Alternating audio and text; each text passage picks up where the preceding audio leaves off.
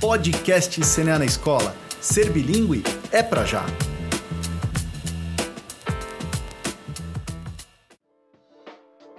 Para finalizar a primeira temporada do podcast CNA na Escola, Ser bilíngue é pra já, vamos falar sobre um tema que vai além da sala de aula e que neste ano de 2020 tem uma relevância muito particular resiliência e acolhimento para a comunidade escolar. Nossas convidadas de hoje, Carla Pilon e Etienne Alves, são duas especialistas em gestão de pessoas, integração, trabalho em conjunto, empatia e muito mais.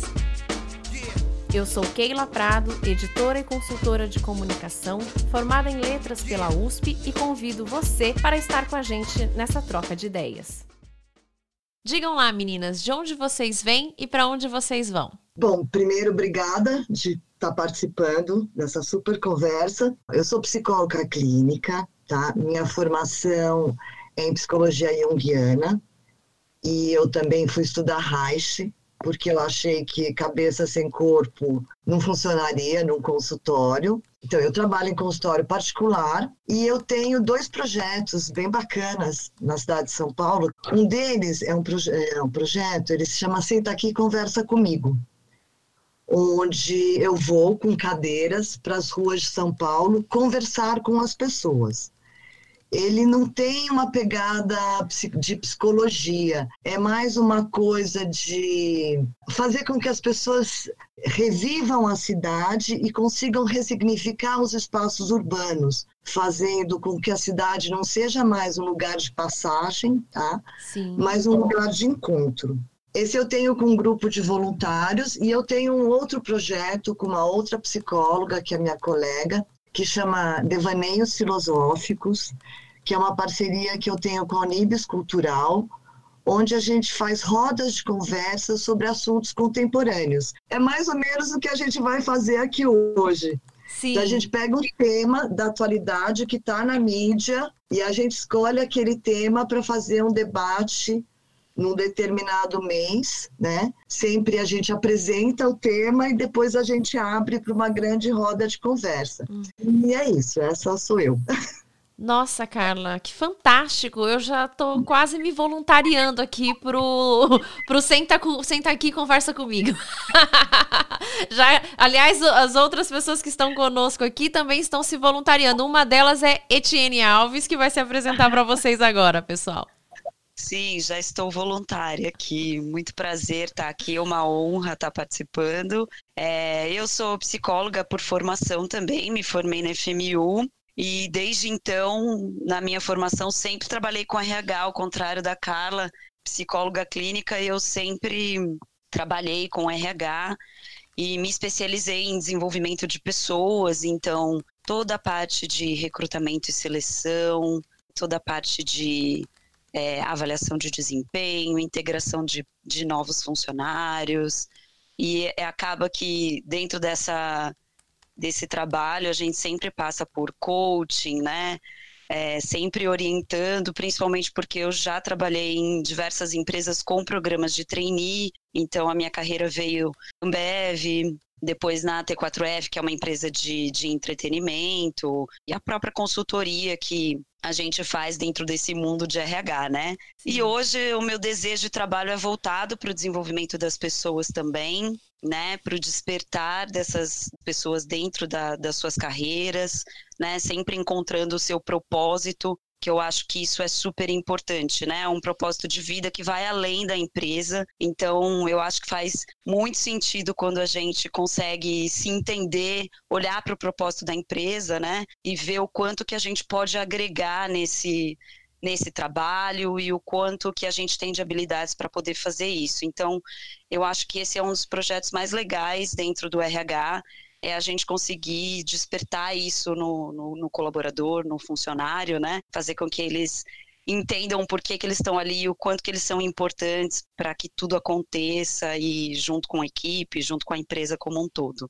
Sim, que e é legal. É que legal. Obrigada, Etienne. Bom, meninas, hoje a gente está aqui para encerrar uma temporada muito surpreendente do podcast CNA na escola. E eu digo isso porque quando nós iniciamos o planejamento desse projeto em 2019, jamais imaginaríamos passar pela pandemia do novo coronavírus. Nós jamais é, imaginaríamos que as gravações iriam acontecer de forma online e que nós teríamos outros desafios além daqueles que já caminhavam conosco dentro do universo escolar, dentro do universo familiar, porque quando a gente fala de escola, a gente abrange isso, é uma grande comunidade.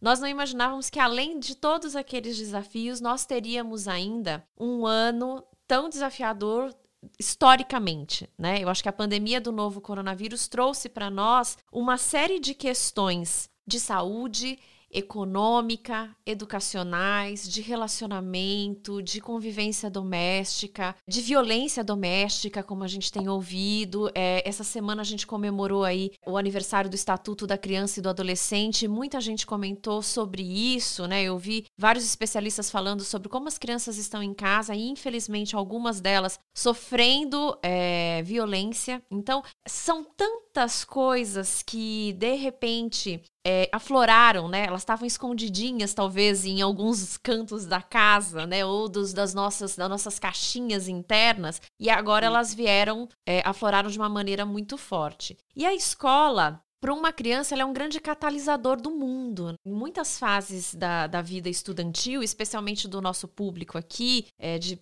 trabalham com professores, estamos falando de ensino fundamental, médio, ensino infantil. As crianças têm na escola o grande universo delas né? Elas têm ali o universo familiar e a primeira experiência de mundo que elas têm é ir para a escola, né? Conviver com outras pessoas. E hoje a escola tem muitos desafios, né? Os nossos professores que já tinham ali papéis multidisciplinares assumiram agora outros papéis. Então, eu acho que a nossa conversa aqui hoje, ela tem um mais do que encontrar respostas, dar soluções, é acolher os nossos professores, os nossos ouvintes, os nossos diretores que estão pensando, né, como que eu vou acolher o meu aluno, né? Então eu vou começar aqui a nossa primeira pergunta para Etienne, falando um pouquinho disso, né? Ao longo da história, a escola teve muitos papéis, né, no, no, mundo, aqui no Brasil também. Hoje a gente vê uma das preocupações, inclusive, que o governo teve quando as, as aulas foram suspensas é o que, que essas crianças vão comer, porque muitas crianças de escola pública vão para a escola para comer em primeiro lugar, né? Porque não tem, não tem comida em casa. Então, assim, os professores lidam com tantos papéis como que a gente equilibra emocionalmente isso, né? Como que um professor, ele é professor, ele é muitas vezes a referência profissional e, e, adulta dessa criança, ele é aquele que incentiva a criança a se nutrir da melhor forma possível, ele é um exemplo, ele é, né, ele é a voz de autoridade. Como equilibrar tantos papéis? É um super desafio, né? Eu estava ouvindo você falar aqui, lembrando que, além de trabalhar no CNA, posso dizer que eu acompanhei bem de perto, porque minha família praticamente inteira, assim, tem professores, inclusive minha mãe. Sim. Foi professora, se aposentou professora de escola regular e, e, e tudo mais. E eu acho que o, o desafio é, para o professor nesse momento principalmente nesse momento, mas não que isso não fosse antes, né? Principal, primordial, eu acho que é você ir além de ser professor. Né? Então, o fato de você ter na sua descrição de cargo lá, todo mundo tem uma, o professor também tem, uhum. e, e, basicamente a dele é ensinar, né, o que ele tem para oferecer, a carga horária, a educação, toda a metodologia e tudo mais. E eu acho que nesse momento ele vai ter que ir além, né? Além da técnica, além da formação, ele vai ter que ter um olhar para todo esse contexto e basicamente se preparar emocionalmente. Eu costumo dizer, e a gente fez muitas orientações para as pessoas dentro do, do CNA, né, para os professores claro, especificamente, sim. falando sobre cuidar da mente, do corpo e do sono, principalmente. Então, se conhecer, conhecer né, a sua mente, entender como as coisas estão acontecendo, cuidar do corpo, e aí. É, é, é interessante porque eu sempre digo assim: eu não estou falando de fazer regime, Sim. Né? Eu não estou falando, não, não é esse, esse o, o, o contexto, assim. Mas você se alimentar bem, você dormir bem, vai te preparar. O cérebro precisa dessa condição, né? Então, eu acho que essa é uma das dicas que a gente vem dando bastante para os professores e para todo mundo, né? Não só para os professores, mas para todo mundo que está nesse contexto educacional, de se preparar mesmo, de se olhar, de se descobrir, né? E além de tudo que está acontecendo, porque você precisa ter uma estrutura emocional para você poder cuidar de outras pessoas, né? Sim. É a famosa frase que é você primeiro colocar a máscara em si para depois você poder ajudar os outros. Então, eu acho que isso acontece mesmo nesse contexto. É algo que a gente, quando vai preparar um webinar, todos os webinars, fiz bastante webinars nos, nesses últimos meses para a equipe do CNA, não só para os funcionários, mas para os nossos professores também. E uma das dicas é sempre essa, né? Acabou que virou um mantra para nós falarmos sobre colocar a máscara em si para depois colocar no outro, porque é, eu acho que demonstra bem o que a gente precisa, né? Que é esse preparo emocional, que é você poder se olhar, se conhecer, cuidar da mente, do corpo, dormir bem, né? Sim. Que são coisas que faz muita diferença, principalmente quando isso se torna hábito, né? E a última dica que eu sempre falo é cuidar da rotina. Porque nessa história de você ter muito, muitas aulas, né? No nosso caso, a live class, você fazendo as aulas e tendo que preparar aulas e tendo que se redescobrir praticamente para poder você fazer essas aulas, você precisa ter uma rotina, uma organização. Os professores também têm filhos, eles também têm tudo isso que a gente está falando sobre pais e a gente tendo esse cuidado e tudo mais. Os professores também têm que cuidar dessa rotina, né? Para poder se estruturar e cuidar dos alunos dentro da sala de aula, mesmo que seja uma aula virtual. Sim, sim. Aliás, assim, acho que a, a sua resposta ela vem muito ao encontro de todos os episódios praticamente dessa temporada do podcast. Nós passamos aqui por 11 episódios e em todos os nossos convidados foram muito firmes em dizer que o grande protagonista desse processo de educação é o professor. Como que as escolas podem se preparar para acolher o professor. E como que, que os, os, diretores que estão nos ouvindo aqui, ah, os donos das escolas, donos de franquias, né? A gente vai voltar para um. Como que a gente pode se preparar para valorizar esse profissional que tem feito mais do que ele já fazia nesse momento. Sim, eu acho que não tem uma fórmula mágica, né? A gente está vivendo um momento sem precedentes, ninguém nunca viveu isso. E eu acho que o melhor jeito da gente fazer isso é da forma mais simples, perguntando, ouvindo genuinamente esse professor, tendo empatia, né? É, eu acho que todo mundo está precisando disso, de ser ouvido, de entender qual é a situação, incluir o professor dentro dessa volta às aulas, dentro desse retorno, tentar fazer isso de uma maneira que seja bom para todo mundo, sabe? Eu acho que está todo mundo precisando e todo mundo querendo que esse retorno aconteça de forma amena, tranquila e com amor, né?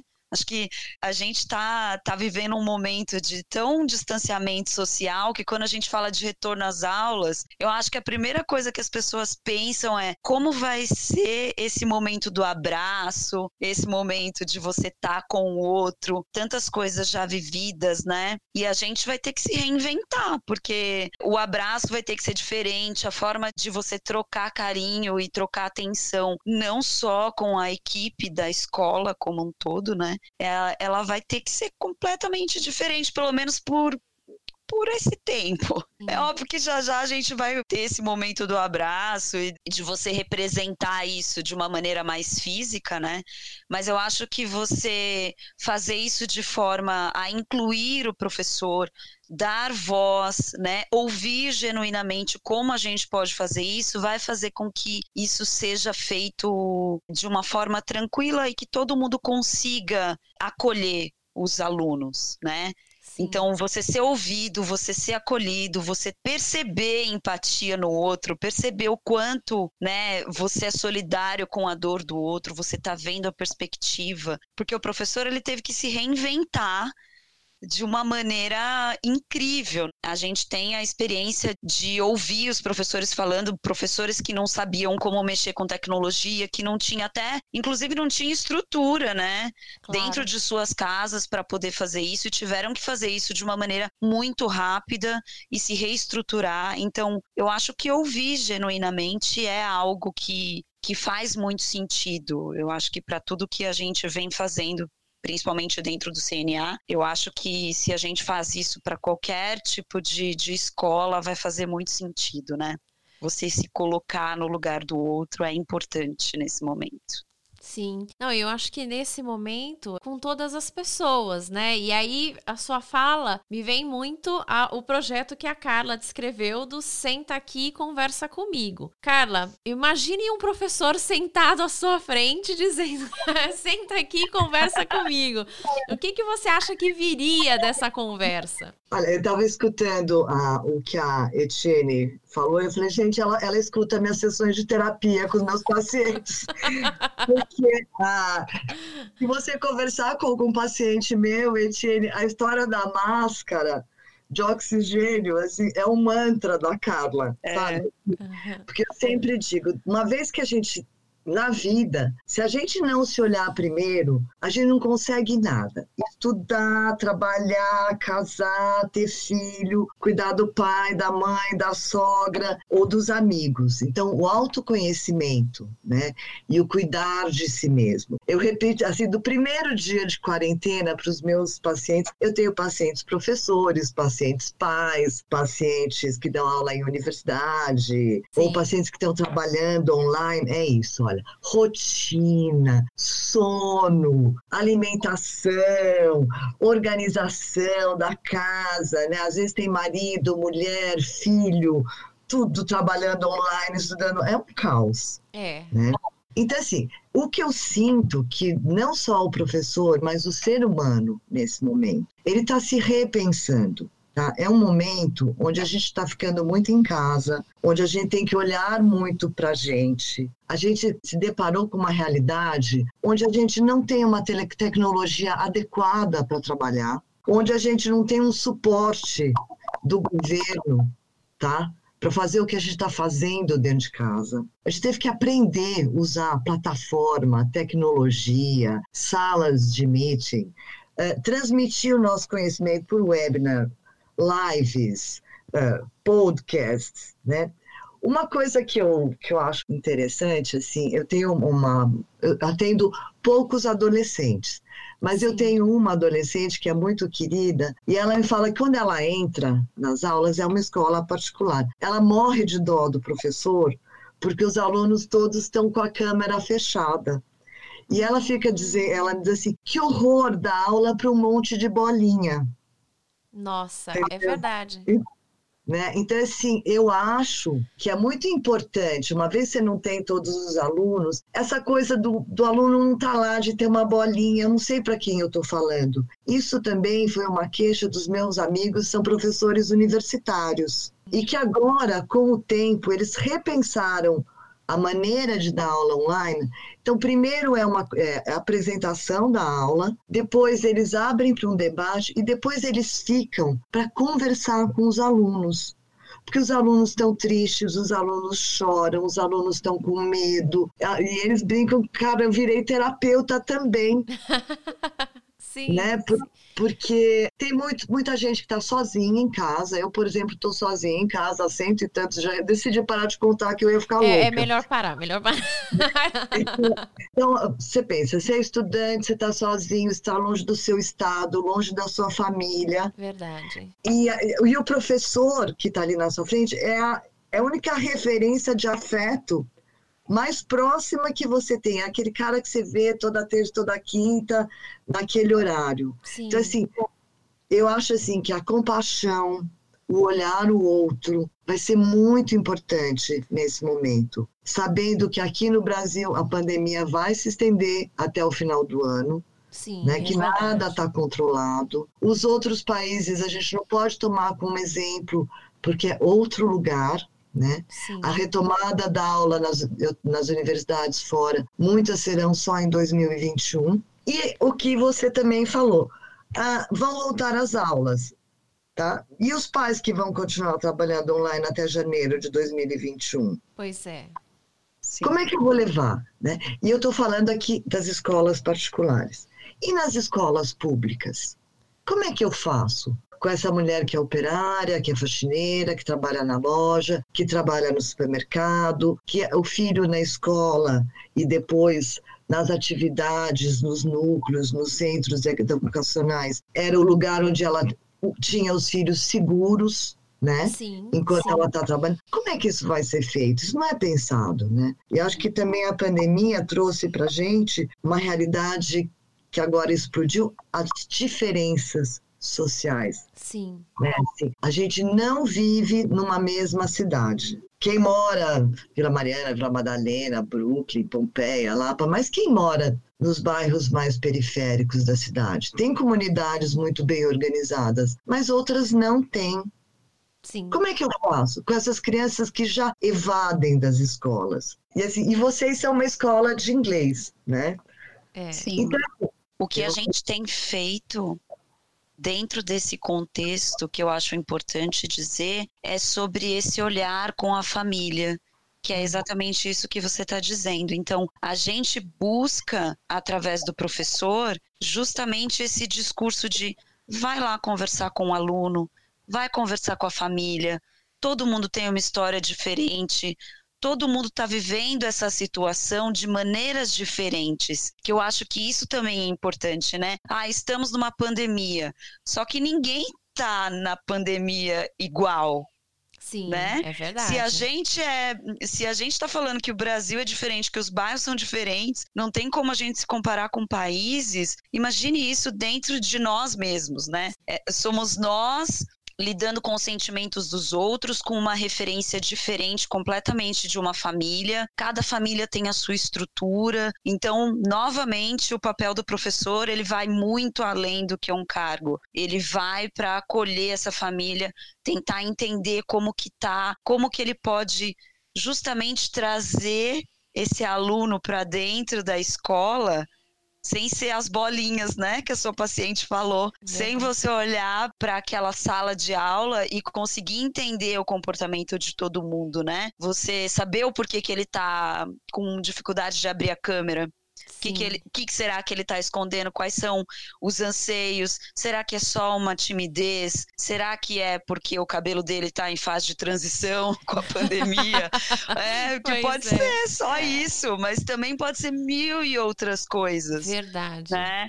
Então, é, eu acho que é, é um mundo que vai além, assim, a gente ter a paciência de olhar para o outro com carinho, né? Para a gente poder falar dessa família. Sim, né? sim. Bom, são tantas, são tantos assuntos, né? Eu acho que nesse, nesse podcast eu já comentei aqui em outros episódios que eu mesma já passei por vários momentos nessa pandemia. Acho que todos nós, né? Acho que isso é uma questão humana. Parece que eu tô vivendo aquele filme divertidamente e na sala de comando tem dias que a tristeza está lá, tem dias que a alegria está lá, tem dias que a raiva está lá, porque é bem isso que vocês estão comentando, é lidar com a gente mesmo, né? E o que a Carla comentou, a, a gente tem ouvido do ponto de vista estrutural, no caso da pandemia, é, obviamente a gente tem uma Organização Mundial da Saúde, você tem muitos países, sempre tem exemplos, tem a questão da vacina, mas cada lugar é um lugar. E dentro do nosso país, isso é ainda mais verdadeiro. Cada lugar é um lugar. Dentro de uma cidade como São Paulo, meu Deus, é exatamente isso. A gente tem bairros periféricos vivendo uma realidade completamente diferente dos bairros de classe média e classe média alta. Então, o, o que a gente vê agora nesse momento tão é, ímpar da nossa história é uma desigualdade que acentua as vulnerabilidades né? E nesse sentido, a gente sabe que as crianças elas estão vivendo várias indagações e vários desafios. Morte, né? Quantas crianças perderam avós que a gente sabe que tem um vínculo afetivo na infância extraordinário, perderam pais, perderam amigos. É, das pessoas que eu conheço, próximas a mim, famílias de amigos, eu tenho dois casos de pessoas que não perdeu um ente querido, mas perdeu dois. Porque quando a pandemia, quando o vírus entra numa casa, muitas vezes ele ataca mais de uma pessoa. Então, assim, pessoas que perderam o pai e o irmão, pessoas que perderam o pai e a mãe. Então, eu imagino que para um adulto isso já é extremamente doloroso, é extremamente desafiador e você tem que lidar com isso com todos os suportes que você tiver dentro de você e ao seu redor. Mas e para as crianças? E para os adolescentes? Então eu queria que você Carla, falasse, começasse falando, e a Etienne também, com a experiência que ela tem, como que a gente pode lidar com toda essa carga emocional, né? O isolamento em primeiro lugar. Então, assim, quantas crianças que tinham o único amiguinho, os amiguinhos da escola, que são filhos únicos, que estão sozinhos, entendeu? E que ficaram totalmente isolados. Depois, a morte, né? O quanto isso já na vida humana é tão impactante, tão preponderante do ponto de vista emocional e que agora é assim uh, super latente. E depois um medo. E aí eu vou contar dois casos rapidinhos para ilustrar isso. Eu tenho uma amiga que tem. O marido dela pegou o coronavírus e o filho de 7 anos pegou também. Quando só o pai estava com vírus, ele não queria que ligasse a televisão de jeito nenhum, porque ele tinha medo de ouvir falar quantas pessoas tinham morrido por dia. Ele fala: Não, eu não quero ouvir quem morreu, não quero ouvir, porque eu não quero que meu pai morra. Porque imagina, chegou, tá com coronavírus, seu pai vai ficar isolado naquele canto da casa, você não pode ir. O que, que ele pensou? Vai morrer. E um outro caso de uma filha de um amigo meu que tem seis anos e que falou pra mãe dela que não quer voltar pra escola, porque ela tem medo de pegar o coronavírus. E eu acho que isso, gente, é comum para muita gente. Como que a gente lida? Você trouxe uma questão que é super importante. Um, que tem se falado muito no, no meu meio da psicologia, é o luto. Né? A gente está de luto de uma vida que todos nós perdemos, adultos e crianças. É a vida que nós tínhamos não existe mais. O que eu percebo também é este medo né? Porque as crianças, elas, escutando noticiários, elas se percebem como vetores. Eu posso contaminar meus pais. E diferente de outros países, as crianças aqui no Brasil também morrem de Covid. O que é bem impressionante. Eu estava lendo, antes de começar aqui, uma entrevista, uma, uma matéria da FAPESP sobre a volta às aulas e do medo que uh, existe de que, voltando às aulas, as crianças, como vetores, se contaminem e continuem aumentando a transmissão de Covid. Eu também, quando vocês me convidaram para falar aqui, eu lembrei muito do, do psicólogo que eu estudei durante muitos anos, que é o Winnicott. O Winnicott teve um trabalho maravilhoso durante a guerra. A gente está vivendo uma guerra. Sim. Vocês lembram daquele filme? As crianças adoram, os adultos também. As Crônicas de Nárnia? Sim, sim. Então, as Crônicas de Nárnia eram crianças inglesas que tinham ido para o campo, tá? Porque durante a guerra, Londres sobre bombardeio, para salvar as crianças, elas iam morar em casas de tios, avós, amigos, no campo, tá? Sem escola, porque Sim. não tinha internet naquela época, sem comunicação nenhuma, e elas ficaram lá isoladas durante todo o período da guerra. Então, assim, eu até recomendo né, que, as, que os professores dêem uma olhada na obra do Winnicott, que é maravilhosa, para tomarem nos escritos dele alguma referência do que fazer. Ele fez um trabalho da volta das crianças para a casa de seus pais, quando às vezes o a criança com um ano, dois anos, foi afastada da família. Eu imagino essas crianças do maternal, prezinho, ou de um ano, dois anos, afastadas do contato social, voltar para a escola e para uma vida onde assim não posso tocar, eu vou ter que usar máscara. Como é que eu vou tomar lanche? Como é que eu vou brincar sem chegar perto? Ou adolescente, adolescente se abraça, se pega, se abraça, se esfrega. Como é que faz? E os adultos também, a gente chega na aula, a gente quer conversar a gente quer ver a menina bonita que está ali do lado, que a gente gosta de ir na aula para ver se ela está lá. Vai ser necessário uma transição, quase assim, sabe, uma descompressão. Eu penso no consultório, né? Eu disse assim, quando é que eu vou voltar? Meus pacientes não querem voltar. Pois é. Né? Pois é. Porque assim, estão em casa, eles, estão, eles não vão voltar a trabalhar. Eu falei, gente, o consultório eu vou atender o ano que vem, né? Porque do, da mesma maneira que eles têm medo, eu tenho medo. Eu fico pensando, para você à escola, você usa o transporte público, você usa a perua da escola, como é que você vai fazer? Sim. Agora, deixa eu te perguntar, Carla, é, esse medo que, a, que, os adultos também estão demonstrando, né? E, e, a gente tem visto assim, vamos ficar em home office para sempre, né? Me dá uma sensação de que esse medo tá meio que paralisando a gente. Parece que a gente não está mais com vontade de fazer as coisas. Isso pode estar tá acontecendo, por exemplo, não quero mais voltar para minha aula presencial, não quero mais voltar para o meu escritório, não quero mais ir no cinema, né? De repente a gente não quer mais nada. Será que isso não é um sintoma dessa, dessa sensação de medo? Sim. Então, assim, primeiro a gente tem que pensar que a gente está combatendo um inimigo totalmente invisível. É. Outra coisa, a, a gente tem medo, né? O medo é um sentimento que é muito pouco olhado, né? E ele ficou muito em evidência. A gente tem medo de tudo, a gente tem medo de se apaixonar, a gente tem medo de se machucar, a gente tem medo de ser demitido, a gente tem medo que não gostem da gente, mas ele explodiu em todas as áreas da vida. De uma vez tem só, muita, né? Tem muita gente, eu vou ser sincera, que me diz assim: olha, eu estou adorando trabalhar em casa. É ótimo, né? Porque eu não tenho que me relacionar, eu não tenho que lidar com a chata, com o chato, né? Ou, entendeu? Ah, eu tô adorando não ter que pôr sapato, não ter que me vestir, não ter que né, me preparar todo, não pegar trânsito. Sim, sim. Né? Tem, tem, tem umas coisas assim, de um conforto, né? Que vai ser muito difícil desse ninhozinho que foi criado. Tem gente que está odiando ficar em casa, que se puder vai trabalhar amanhã sem máscara, doida, beija todo mundo, abraça todo mundo. Eu acho que os nossos demônios, eles têm que ser muito olhados, porque cada um vai retomar a vida de acordo com os seus demônios. Então, assim, o conhecimento pessoal devia ser obrigatório terapia durante a quarentena. Todo é mundo devia fazer, pelo menos para tentar entender o que está acontecendo dentro.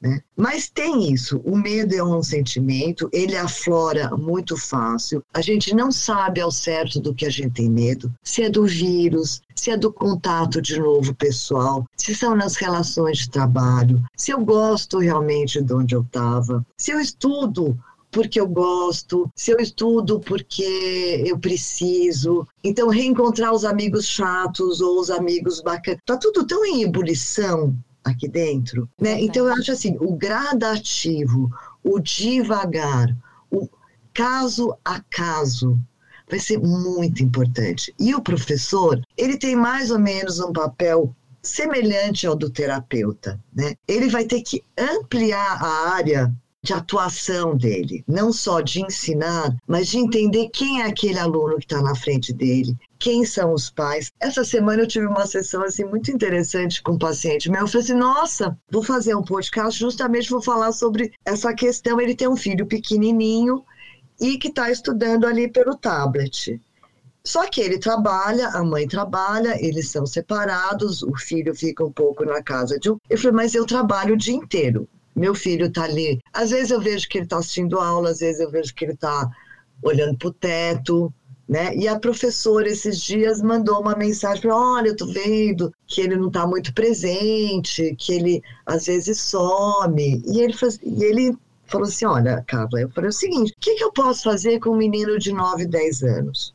Tem aulas que eu vejo que ele está lá super motivado, que ele dança, que ele pula, que ele interage, mas tem outros momentos que são muito chatos né, para ele. E como é que eu vou fazer ele entender que ele está na minha casa comigo, mas que ele tem que ficar sentadinho ali na sala, no horário de aula, né, assistindo aula, quando ele não pode fazer graça com os amigos. E assim, e o, e o intervalo entre uma aula, e o recreio, né, e o, e o lanche, né, e assim, e a conversa que eu tenho ali com o meu amigo, né? Assim, muito difícil também a gente ficar atento muito tempo numa tela. Sim. Vocês que têm reuniões, que dá... eu vejo no começo da pandemia, eu terminava meus atendimentos, eu desligava o computador, eu queria me jogar no chão e assim, minha cabeça estava explodindo, meus olhos estavam ardendo. Você tem que estar dez vezes mais atento, né?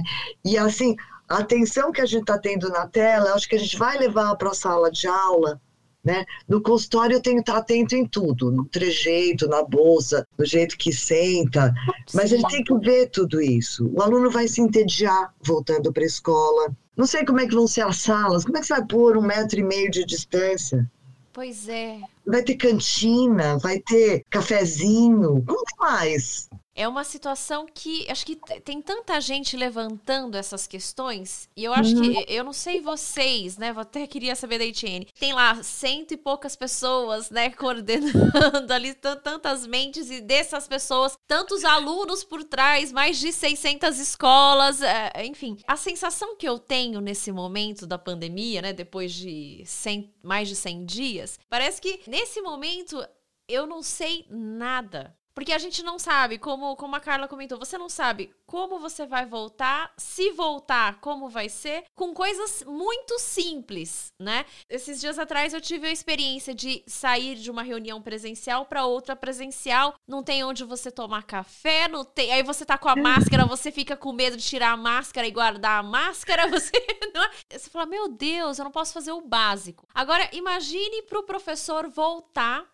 para a sala de aula lidando com essas pequenas questões com crianças. Professora, como eu vou no banheiro, né? Como eu faço isso? Como que a gente faz, Etienne? Olha, que eu queria ter essas respostas. Ia ser muito interessante se a gente tivesse essa receita de bolo pronta, mas eu acho que eu vejo isso como um recomeço, né? Exatamente como você falou, Keila. É um negócio que vai ser novo para todo mundo vai ser novo nas escolas, nos escritórios, na nossa casa está sendo novo também. Quem aqui nunca passou, eu moro aqui com os meus pais, aí meu pai volta, foi buscar a compra, quando ele volta, tirou o sapato, tirou a máscara, lavou a mão e não sei o que, você faz um checklist de coisas que você precisa lidar agora com essa nova realidade. É uma nova realidade e eu acho que a gente vai ter que descobrir juntos como fazer esse novo recomeço, né? Esse Sim. recomeço. Eu aposto que dentro de escolas, por exemplo, o professor vai ter que criar algumas atividades dinâmicas, brincadeiras, né? Que possa remeter e possa acolher esses sentimentos que você falou no começo: isolamento, medo, angústia, ansiedade, porque tá todo mundo tendo que lidar com isso necessariamente nesse momento. A gente está tendo que se conhecer agora? Eu costumo brincar, né? Antes a gente tinha alguma angústia, a gente estava se sentindo meio triste. Aí a gente ia pro shopping, tomava um café, quando voltava, passava. Né? Não tinha muito. Você não queria lidar com aquilo naquele momento, ok, você ia embora. Passear. Quando voltava, tava tudo tava tudo mais ou menos certo, né? Você lida com aquilo ou quando vai para terapia, ou quando você tá um pouco mais tranquilo de lidar com aquele sentimento. Na pandemia, no isolamento social, você tem que lidar com aquilo agora. Né? Então, eu acho que lidar com esses sentimentos de medo, de ansiedade, de angústia, tristeza dentro das escolas é exatamente como está acontecendo dentro das nossas casas. A gente vai ter que se acolher, a gente vai ter que acolher o outro, a gente vai ter que falar disso abertamente. Por que, que você está triste? Vamos falar sobre tristeza hoje? Sim. Vamos ter que ter uma aula sobre isso, vamos. É, né? é o que a Carla estava comentando agora. O professor vai ter que ser um pouco psicólogo. É claro que ele não vai entrar numa questão profunda sobre isso, mas falar como o amiguinho sentiu falta do outro, né? Falar como que foi esse tempo dentro de casa, eu acho que é, vai ser um dos caminhos que a gente vai ter que seguir dentro das escolas e por que não dentro das empresas, né? Sim. Sim. A gente vai ter que dizer e falar sobre isso, porque eu acho que isso é importante. A gente não costuma falar de sentimentos, né? É, os pais não costumam falar de sentimento com seus filhos. Você tem que aprender a lidar com isso conforme você vai crescendo. E eu acho que agora a gente vai ter que lidar isso juntos, né? A gente poder falar de sentimentos é uma oportunidade. Vamos ter que olhar o copo meio cheio agora. Sim, diga lá, Carla. Eu, eu acho que o que você falou foi super importante, Etienne. Eu acho que as escolas vão ter que criar um espaço, abrir uma, uma, um horário lá na grade de conversa, tá? de educação emocional. Uhum é super importante. Teve uma época do Senta Aqui que a gente fez algumas intervenções numa escola pública. Olha Tá? só.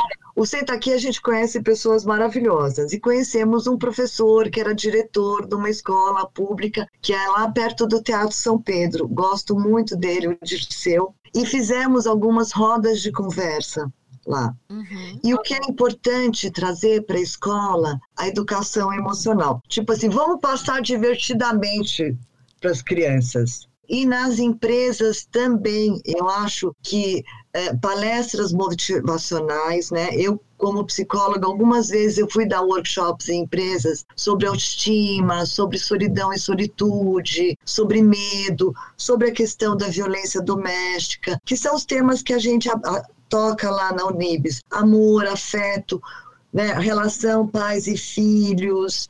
eh, eu acho que vai ser necessário um espaço para isso. As empresas vão ter que repensar o, o CNA como uma escola, ela é uma empresa também, tanto alunos, funcionários, franqueados, Isso. é, assim, um apoio emocional para lidar também com isso é extremamente importante. Eu acho que a pandemia trouxe muito em evidência o quanto a gente precisa olhar para as nossas emoções e lidar com elas. Não dá mais para esconder, Sim, sabe? sim. A questão da morte vai ter que ser tratada, da perda, né, de como é que foi, fazer assim, o, o que alguns professores estão fazendo depois das aulas. Então, como é que vocês estão?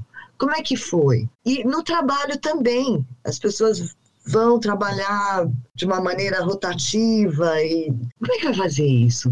Sabe assim, como é que a gente vai repensar tudo isso? Acho que é muito importante. E educação emocional deveria ser uma matéria. Deve- Vocês deveriam pôr no livrinho de inglês aí de vocês também um módulo Boa ideia.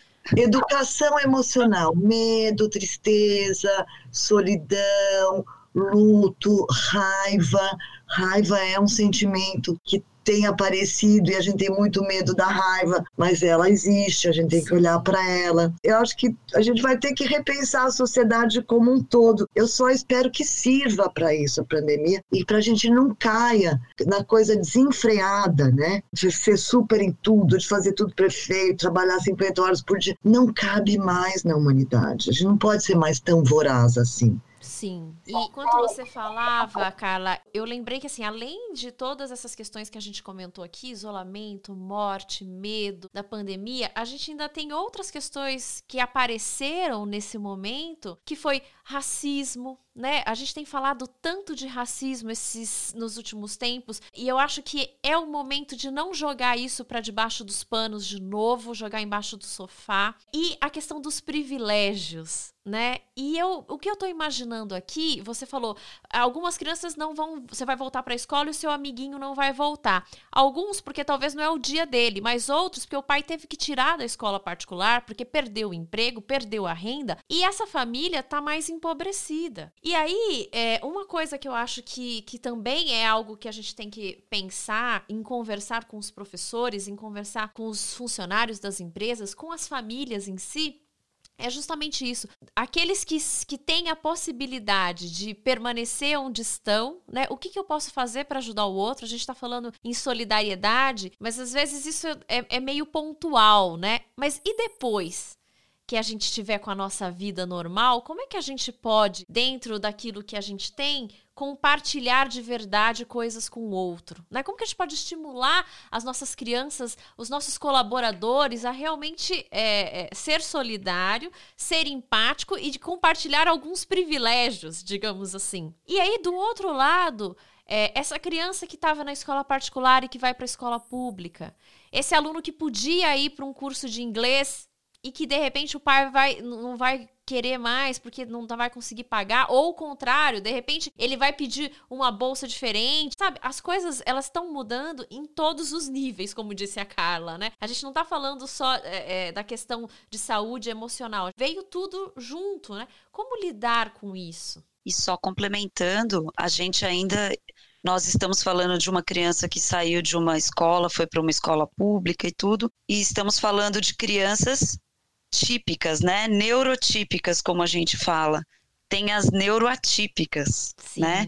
Tem as crianças que são é, crianças especiais, que têm algum tipo de deficiência e que a gente também vai ter que acolher, também vai ter que lidar com isso, né? É um momento único, novo, que eu acho que a conversa é que vai basear todas as nossas atitudes daqui para frente, né? Sim, e eu acho que, como a Carla comentou, precisamos ter uma disciplina emocional, né, de inteligência emocional dentro das escolas, e eu acho que a partir de agora, mais do que nunca, mesmo. E dentro das empresas também, você ter é, um momento. Eu tive a oportunidade de trabalhar em grandes empresas, algumas com um RH muito ativo e tem uma grande diferença quando você tem um, um bom profissional de RH te acompanhando. E outros que RH era só departamento pessoal, entendeu? Era folha de ponto. Folha de ponto. Gente, como isso faz diferença? Porque a gente está ah. falando de projetos de vida, não de a carreira uhum. ali dentro daquela corporação, né? Isso é muito importante. Eu acho que para complementar isso, assim, dentro do CNA, quando a gente fala dentro das empresas, eu estou falando do franqueador, né? De, de, que é o RH que eu trabalho. A gente vem fazendo alguns trabalhos de falar sobre isso. Então, durante a pandemia, eu fiz vários webinars em que a gente abria as telas para a gente conversar, para a gente se olhar. É, a gente, dentro do CNA, tem um, um, lugar que a gente chama de intermediário, que é basicamente onde fica o café. Então, sempre quando os, os funcionários abriam as câmeras, eu brincava. Nossa, que saudade do I porque é um momento em que a gente se encontrava ali, eventualmente, com um ou com outro, ia tomar um café e conversava, e agora a gente não tem, não tem mais esse momento. Então, o que a gente vem fazendo são esses trabalhos pontuais de falar sobre ansiedade, de falar sobre sentimentos, de falar sobre estresse, de falar sobre depressão e tudo mais. E a gente vem trazendo os funcionários para mais próximo de nós, né? E aí, você falou sobre racismo, a gente vai lançar um programa sobre diversidade. E o nosso primeiro debate, porque vai ser um debate, vai ser sobre racismo né? Justamente porque a gente está entendendo que esse é o momento da gente ouvir, da gente falar sobre isso, da gente refletir. E não tem fórmula de bolo, como eu costumo não. dizer, mas a gente precisa falar sobre isso, né? A gente precisa se pôr a refletir sobre as coisas que estão acontecendo. Não tem resposta certa, mas eu acho que falar já é uma grande ajuda, né? Eu, Já é a gente acho. se colocar. Eu acho porque essa foi uma questão que, durante esse período, eu mesma me perguntei. Né? Eu acho que assim, então, eu, acho que eu nunca tinha feito essa pergunta tão seriamente. Será que se eu fosse negra, eu teria tido as mesmas oportunidades que eu tive? E fazer uma reflexão séria sobre isso e depois assim, eu hoje, dentro do meu trabalho, eu dou as oportunidades para todas as pessoas mesmo? Quando Sim. eu contrato alguém, será que o meu inconsciente está me traindo? Será que eu sou racista? Qual é a história disso, né? O que, que o racismo é na sua vida? Eu acho que chegou a hora da gente falar abertamente sobre isso. Mais do que na hora, né? E eu acredito que, infelizmente, quando você vai estudar minimamente sobre racismo estrutural, você consegue olhar e se ver racista, infelizmente.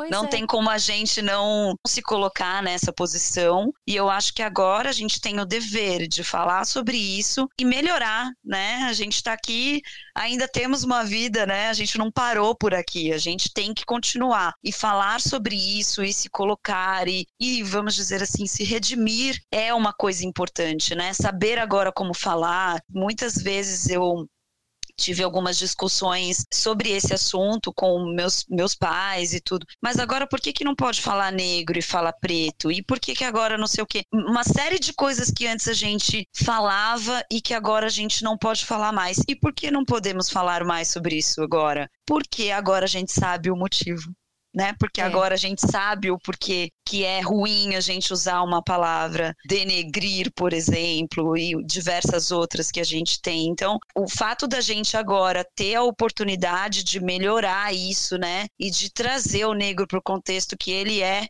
que ele tem né, que é de ser humano como nós, brancos, é importante. Eu acho que faz todo sentido. A gente tem que dar voz, assim como nós temos voz. O que você acha, Carla?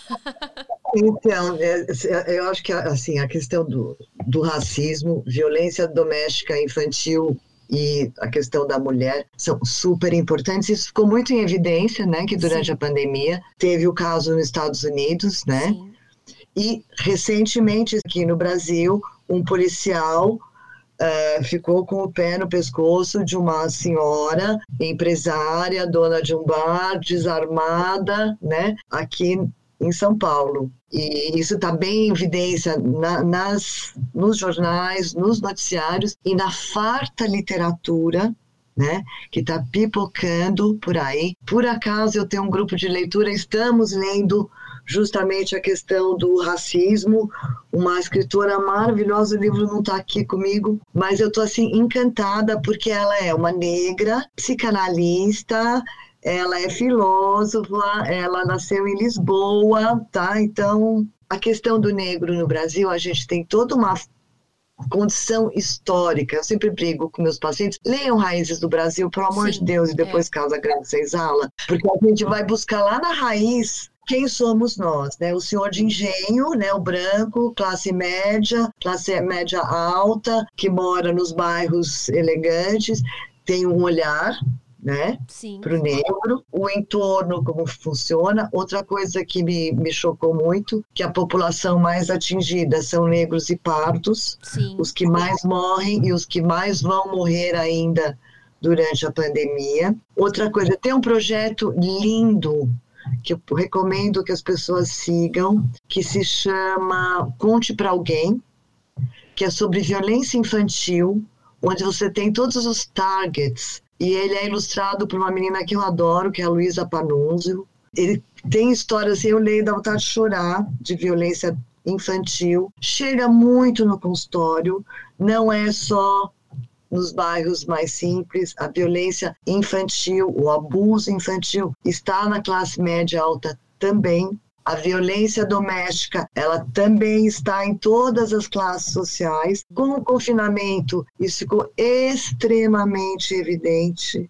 Então, esse é um assunto que assim, tem que ser olhado pelo amor de Deus, né? Isso tem que ser olhado, mas assim, com cuidado. E as nossas crianças, né? Elas têm que ser ensinadas. Elas têm que aprender o que é isso para poder lidar. Por que que meu amiguinho que é negro ele não pode vir almoçar na minha casa. A gente é muito racista. São temas extremamente importantes e eu devia fazer, faz parte de grade curricular. Racismo, violência doméstica, violência infantil. Quais são os gatilhos? Pois é, são Sim. tantas coisas, né, que é, talvez seja como a Etienne falou, passou da hora de falar, né? E eu acho que essa questão, especialmente do racismo, com as crianças, com os adolescentes, com aqueles que vão prestar vestibular, eu acho que esse é o momento de não fugir do debate, porque as crianças estão perguntando. Né? A gente também Sim. tem isso. As crianças estão vendo e elas estão perguntando. Assim como elas estão perguntando sobre morte, como elas estão perguntando sobre isolamento, estão perguntando sobre medo. Eu vi um depoimento de uma mãe negra com um filho negro dizendo: o meu filho está perguntando, mas por que, que eu tenho que ter medo quando eu saio na rua? Por que, que eu não posso fazer isso que o meu amigo branco faz? Isso é muito E olha sério. que interessante, né? Isso é algo que a gente olha e vê a criança negra se perguntando: e por que a gente não dialoga com as nossas crianças, com as crianças brancas sobre isso, para que isso não aconteça, né? Porque isso vem de casa, isso é educação. Então, o fato da gente falar naturalmente sobre isso e explicar e, e, e conversar, ter conversas naturais, não só sobre sentimentos mas sobre situações de pessoas que são diferentes de nós, nos dá, eu acho que a oportunidade da gente criar seres humanos melhores, né? De novo, tá mais do que na hora da gente sair da nossa bolha, né? De pais que criam expectativas em cima de um filho, né? Eu sou mãe, por isso eu falo. A gente sim tem expectativas, mas a gente precisa se colocar na nossa casinha, né? Sim. Entender que essas são expectativas nossas e que os nossos filhos podem ser quem eles quiserem ser. E que o fato da gente pensar isso e abrir a nossa mente para isso traz uma série de debates e situações que a gente tem que conversar com as crianças. E a escola, ela não foge disso né? A escola também vai ter que se posicionar invariavelmente sobre vários assuntos, né? E, e se a gente tem que ter, tem, tem que ter conversa. Tem, eu acho que tem que ter, e eu acho que nesse momento da pandemia, que a gente viu tantas empresas é, doando dinheiro que nunca tinham doado na história, tantas pessoas fazendo grandes campanhas, eu acho que essa tem que ser uma atitude que a gente tem que levar daqui para frente de forma constante. Uma escola que, uma escola de elite, ela tem responsabilidade com a escola pública do bairro. Eu li uma matéria recentemente num jornal que dizendo que as escolas, a Liga das Escolas Particulares estava reclamando porque o governo do estado é, não autorizou a volta agora e elas não podem voltar por causa da delegacia de ensino. O ensino ele é público, mesmo que seja particular, é único. né? É único, né? Existe um, um, estado que regula isso, existe uma base nacional curricular. Então, uma escola de elite ela tem sim responsabilidades com o bairro, com a escola pública que está ali. Uma, uma grande empresa tem sim responsabilidade com os micro e pequenos empreendedores que são fornecedores dela e tudo mais. Nós temos responsabilidade com os nossos vizinhos. Eu acho que se todo mundo adotar é, uma atitude de mais é, proatividade em relação a isso, em relação à sociedade, em relação à coletividade, a gente tende a caminhar para algo mais positivo. Porque se voltarmos é, a jogar as coisas embaixo do tapete, quais lições ficarão dessa pandemia? E aí, para terminar o nosso podcast, é justamente essa pergunta que eu faço para vocês: quais lições de coletividade a gente pode tirar para o futuro? Primeiro, assim, é, eu acho que é uma pergunta maravilhosa, mas ela não dá para ser respondida já. Sim. Assim, existem coisas que estão pipocando, você trouxe várias delas. O comprometimento da sociedade, comprometimento do público e do privado, das escolas públicas e das escolas particulares. Tudo isso tem que ser revisto, essa desigualdade. Uma escola pública que tenha torneira no banheiro, papel higiênico, água, sabão, que as carteiras não sejam quebradas e o entorno, a escola tem que trabalhar o entorno. É muita coisa, é muita coisa. A gente está engatinhando e, e, é o trabalho de conscientização. É assim, sambinha de uma nota só. Vamos bater naquela tecla, naquela tecla, naquela tecla, até ela ressoar, ressoar, ressoar, ressoar. Então vamos de novo e ressoa, ecoa. Tem que entrar dentro da gente, senão a gente a gente vai voltar para o velho normal. Pois é. E aí eu acho que seria um desperdício, né, Etienne? Voltar para o velho normal. Depois Não. da gente ter escancarado tantas coisas, né? Eu acho que seria um desperdício. Sem dúvida nenhuma. Eu não vejo outra saída para nós a não ser a gente se olhar. A Carla falou sobre compaixão e solidariedade. E eu acho que para mim a palavra que fica e que eu acho que a gente tem que trabalhar é empatia, se uhum. conhecer, né? A gente se conhece como ser humano e de uma maneira muito natural a gente vai olhar para o outro ser humano.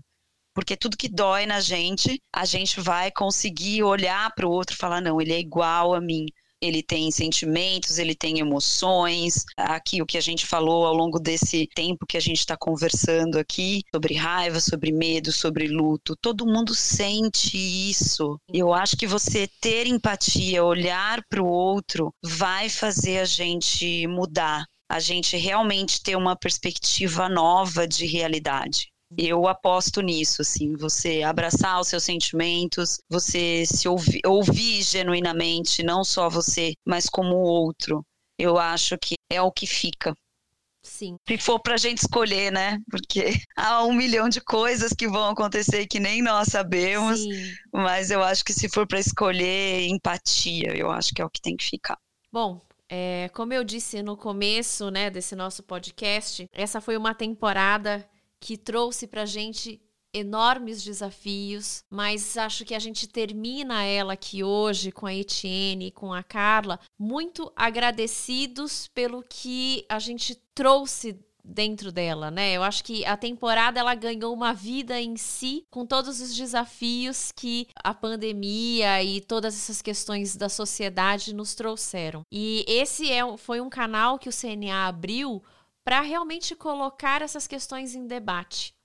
Né? E eu acho que assim, são poucas as empresas que, que resolveram colocar o dedo na ferida tão né, grande assim como o CNA. Não, não falando só sobre educação, mas falando sobre todas essas questões que permeiam a educação, que é a convivência interpessoal, que são essas questões relacionadas à segurança, medo, racismo, inclusão. A gente falou aqui sobre professor, sobre capacitação, sobre tecnologia, sobre inclusão social, sobre. Olha, foram tantos episódios sensacionais que eu só tenho a agradecer ao CNA, a todos os nossos convidados e ao nosso público, né? Vocês que nos ouviram, que com certeza estão aí vivendo grandes desafios como pessoas, como profissionais, como pais, como diretores, como professores, e dizer que o canal está aberto, né? O CNA tem um e-mail que vocês podem escrever, se vocês tiverem alguma dúvida, se vocês querem contar a sua história, né? Contar a sua aflição, escrevam para o CNA na escola. A gente tem aqui a intenção de fazer uma nova temporada, então logo logo vocês vão ter notícias sobre isso. E eu quero agradecer a Etienne e a Carla e desejar a vocês aí um ótimo ano, um resto de ano para vocês. Obrigada a você, Keila, pela oportunidade, pela honra de estar participando aqui. Carla, também muito obrigada. Foi ótimo conhecer um pouco mais dos trabalhos que você faz. Já estou me voluntariando aqui agora oficialmente para participar dos dois projetos que eu amei, achei incrível. E muito obrigada mesmo que a gente consiga passar por esse tempo, eu acho que com tranquilidade e olhando para o outro. Eu acho que isso é importante. Obrigada. Olha, obrigada, adorei. Etienne, uma delícia conhecer você. Keila, obrigada, obrigada. Pela, pela sua moderação. E foi bárbaro como você leva isso de um jeito muito agradável. Obrigada. Parece uma sala de visitas, é um senta aqui, conversa comigo. Venham sim, ele é uma delícia. Não sei quando voltaremos para a rua, mas assim, vocês vão adorar. E olha, obrigada ao CNA por essa oportunidade. E, e é isso. Empatia, solidariedade, compaixão, tá? A gente precisa muito disso. E precisaremos ainda mais. Obrigada, obrigada Carla, obrigada Etienne. E pessoal, agora a gente se encontra na próxima temporada. A gente tem aí agora um novo caminho. Em breve vocês terão novidades. Até lá. Perdeu algum de nossos episódios? Então entre no Spotify ou no YouTube, ouça, siga e fique por dentro de tudo o que acontece no mundo bilíngue. Podcasts CNA na Escola ampliando o debate sobre educação para além da sala de aula. Você ouviu mais um podcast CNA na Escola, o ensino de inglês com voz própria.